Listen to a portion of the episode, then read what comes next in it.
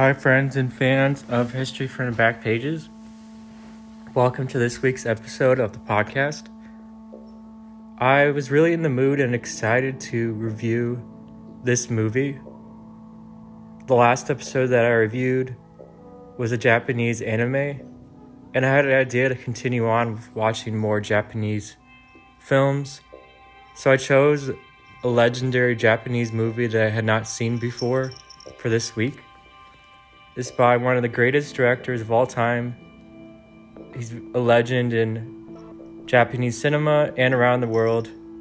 Once I say his name, you'll know he's one of the best of all time. And I haven't seen most of his movies. His one movie, once I mention it, you'll know. But Seven Samurai, one of the best movies ever made, I've seen. But most of his 29 other films I have not. So I thought, why not start the second Japanese movie that I'll review with one of his. And let's get to the review. Very excited to talk about this movie. I greatly enjoyed it. I thought it was very masterful during different parts of the film. And let's get to it. The movie is called High and Low. It came out in 1963, so this is the 60th anniversary of the film. It's also loosely based on the 1959 novel King's Ransom by Ed McBain, Evan Hunter. He's many, many different pen names. It's from his 87 Precinct book series. And this movie, the first part was very unbelievably great. The first act.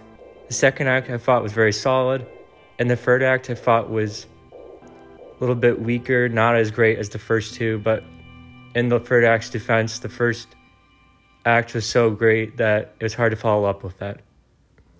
So, the main plot for High and Low, before we get to that, let's talk about some of the main stars, characters in the film. So, Akira Kurosawa, the legendary director, came up with this film. He did an excellent job creating it. And this was another collaboration between him and the excellent actor Toshiro Mifune. They starred together in 16 different films that Akira Kurosawa directed. He became one of his actors that he put in lots of his movies. And he was a great choice for this film. He had a great commanding presence on the screen. His emotion was very real, very believable. When he was very depressed and sad and going through a more dilemma, he had to make a decision that would affect people's lives, including himself and those outside his own family. I felt great empathy for him and I connected with the character and believed that he had to make a decision that was very hard for everyone. But if he made the wrong one, it could have great ramifications for those outside his family and his own family as well. So that was part of the first act I greatly enjoyed, the moral dilemma aspect. So the main character is named Kingo Gondo. He's a high ranking executive director for a company called National Shoes. This part I really enjoyed because right now my main job is selling shoes, shoe salesman for women's shoes, and this company, National Shoes, makes women's shoes. And his main goal as the executive director, Kingo Gongo, played by Toshiro Mifune, is he wants the company to continue to make sturdy, high quality shoes, which is what they're currently making for the market.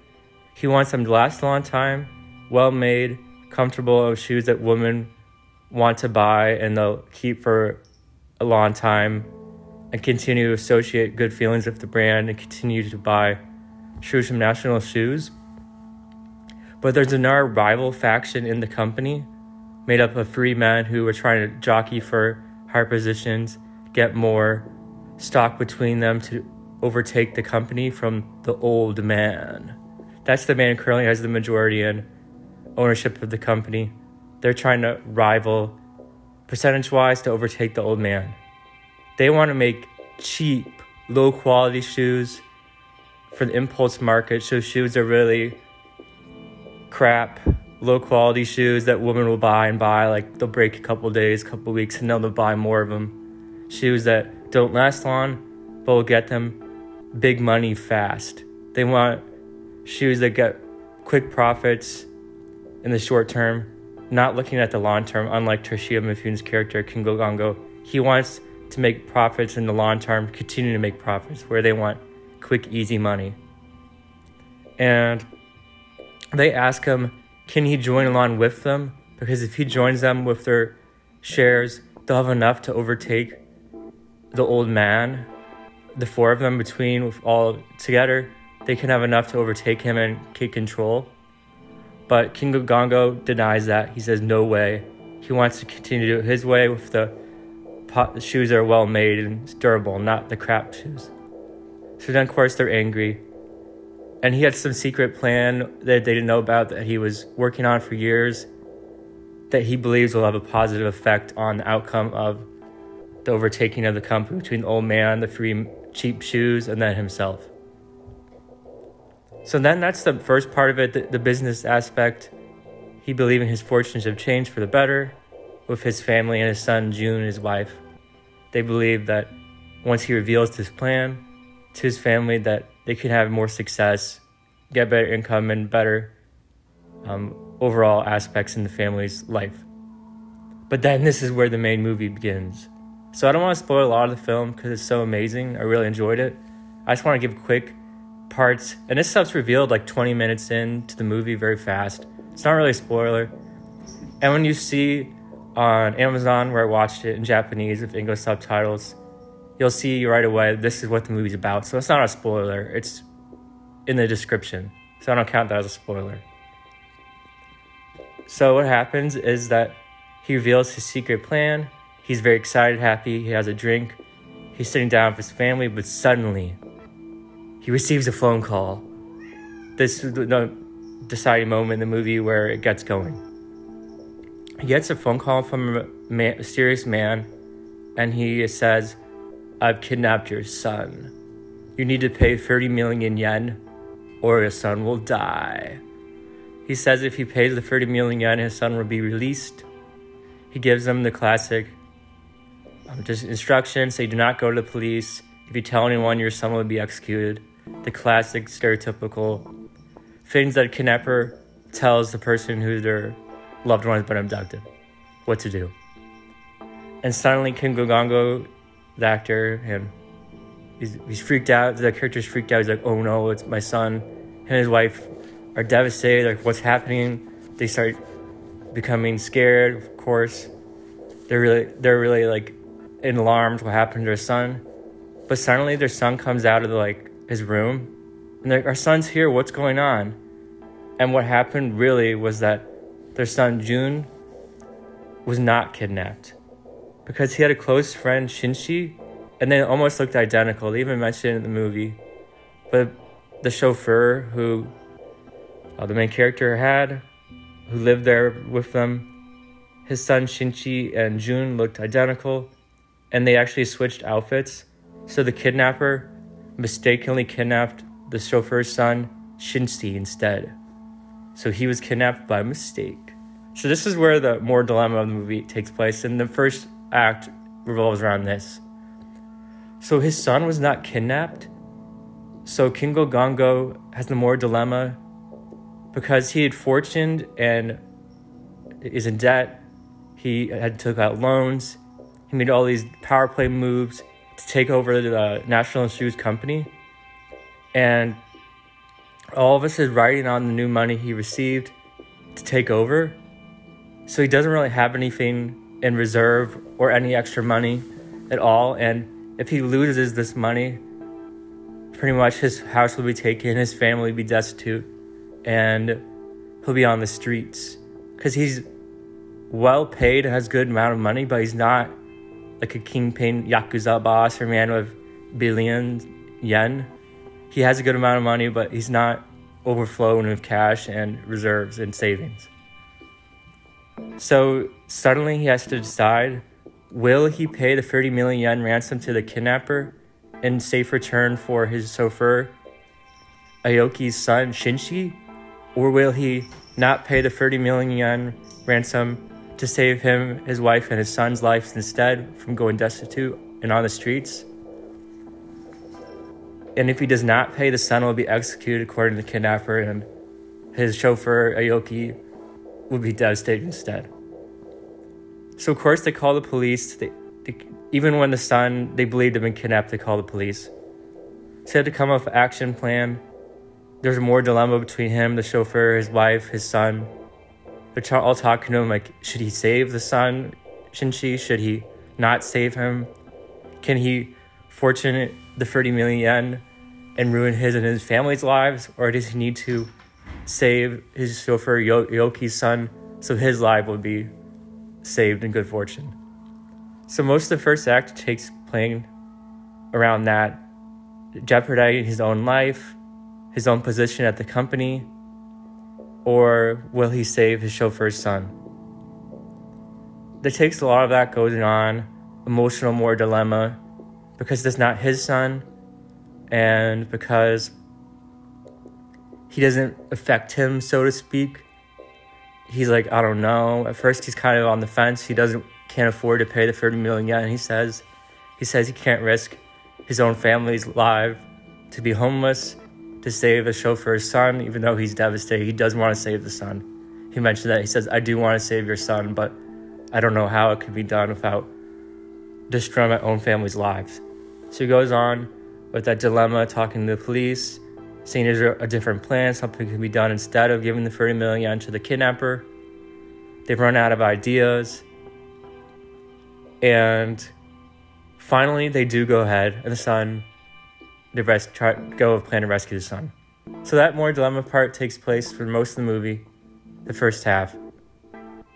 The second half deals with the money aspect and investigating for the kidnapper, and then the third place act takes place with the kidnapper being investigated, trying to be found, and his demise.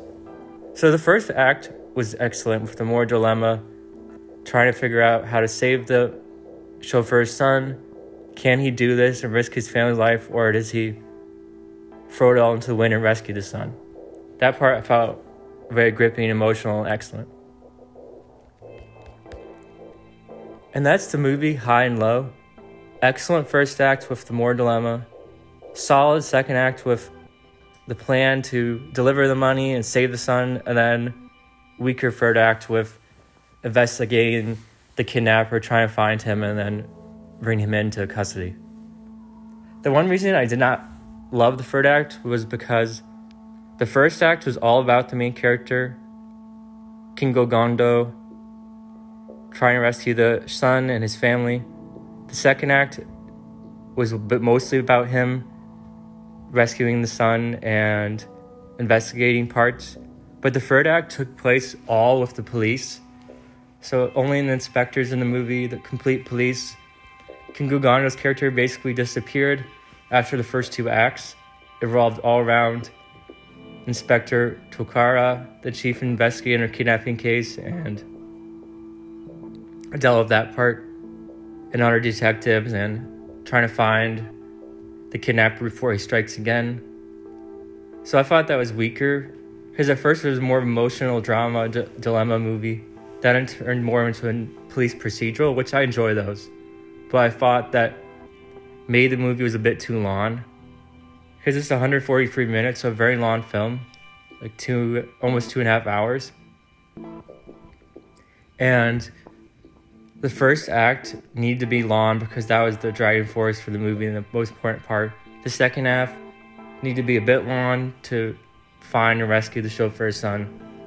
And the third act was just too long because too much investigating, too much trying to find the kidnapper.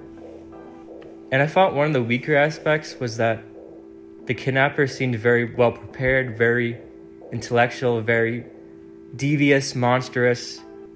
I did not like him. He was very villainous. But once he was revealed, his character was not, in honesty, that interesting.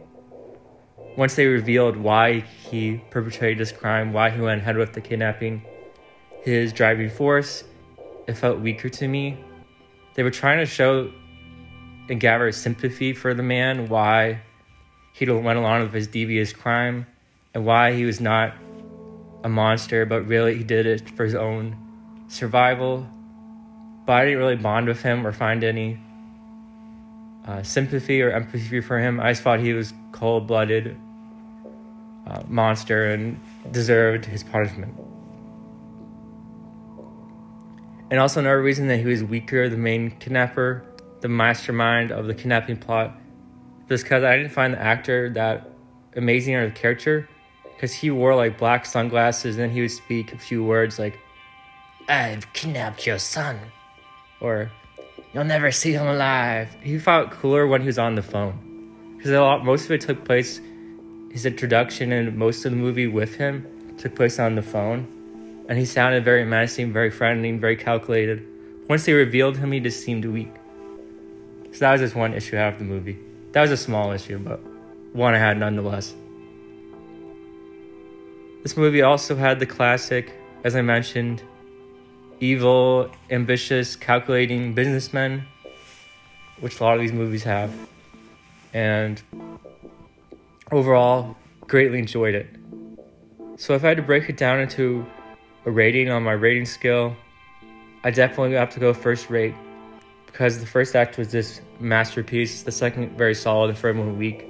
But calculating all of them and putting them into a um, together, it still for me is a first rate film. And one I would highly recommend you watch because it's great to watch movies from different cultures, international films. That's one of the things I agree with. And also please watch it in black and white in Japanese with sub English subtitles. I think that's the only version that's available. I don't think it's dubbed or available in color, just black and white with English subtitles, which is good. The only thing I would recommend or mention as a qualifier is if you can only watch films that are dubbed or have English audio, then maybe it's not the right film for you. Or if you can only watch films that are in color, and not black and white, then it's probably not the right film for you. But if you have no problem with watching movies in black and white or that are in the natural language, not dubbed, then you'll definitely enjoy this film. So thank you for watching or listening to my review of High and Low by Kira Kurosawa, one of his movies from the 1960s. Excellent film, and probably a little bit lesser known than, like for example, Seven Samurai, which the most well-known and rated films of all time. But it's one, nonetheless, still one that's excellent and highly recommended. Thank you. Have a good rest of your week. Stay safe. Have fun this weekend. See you next time on History from the Back Pages.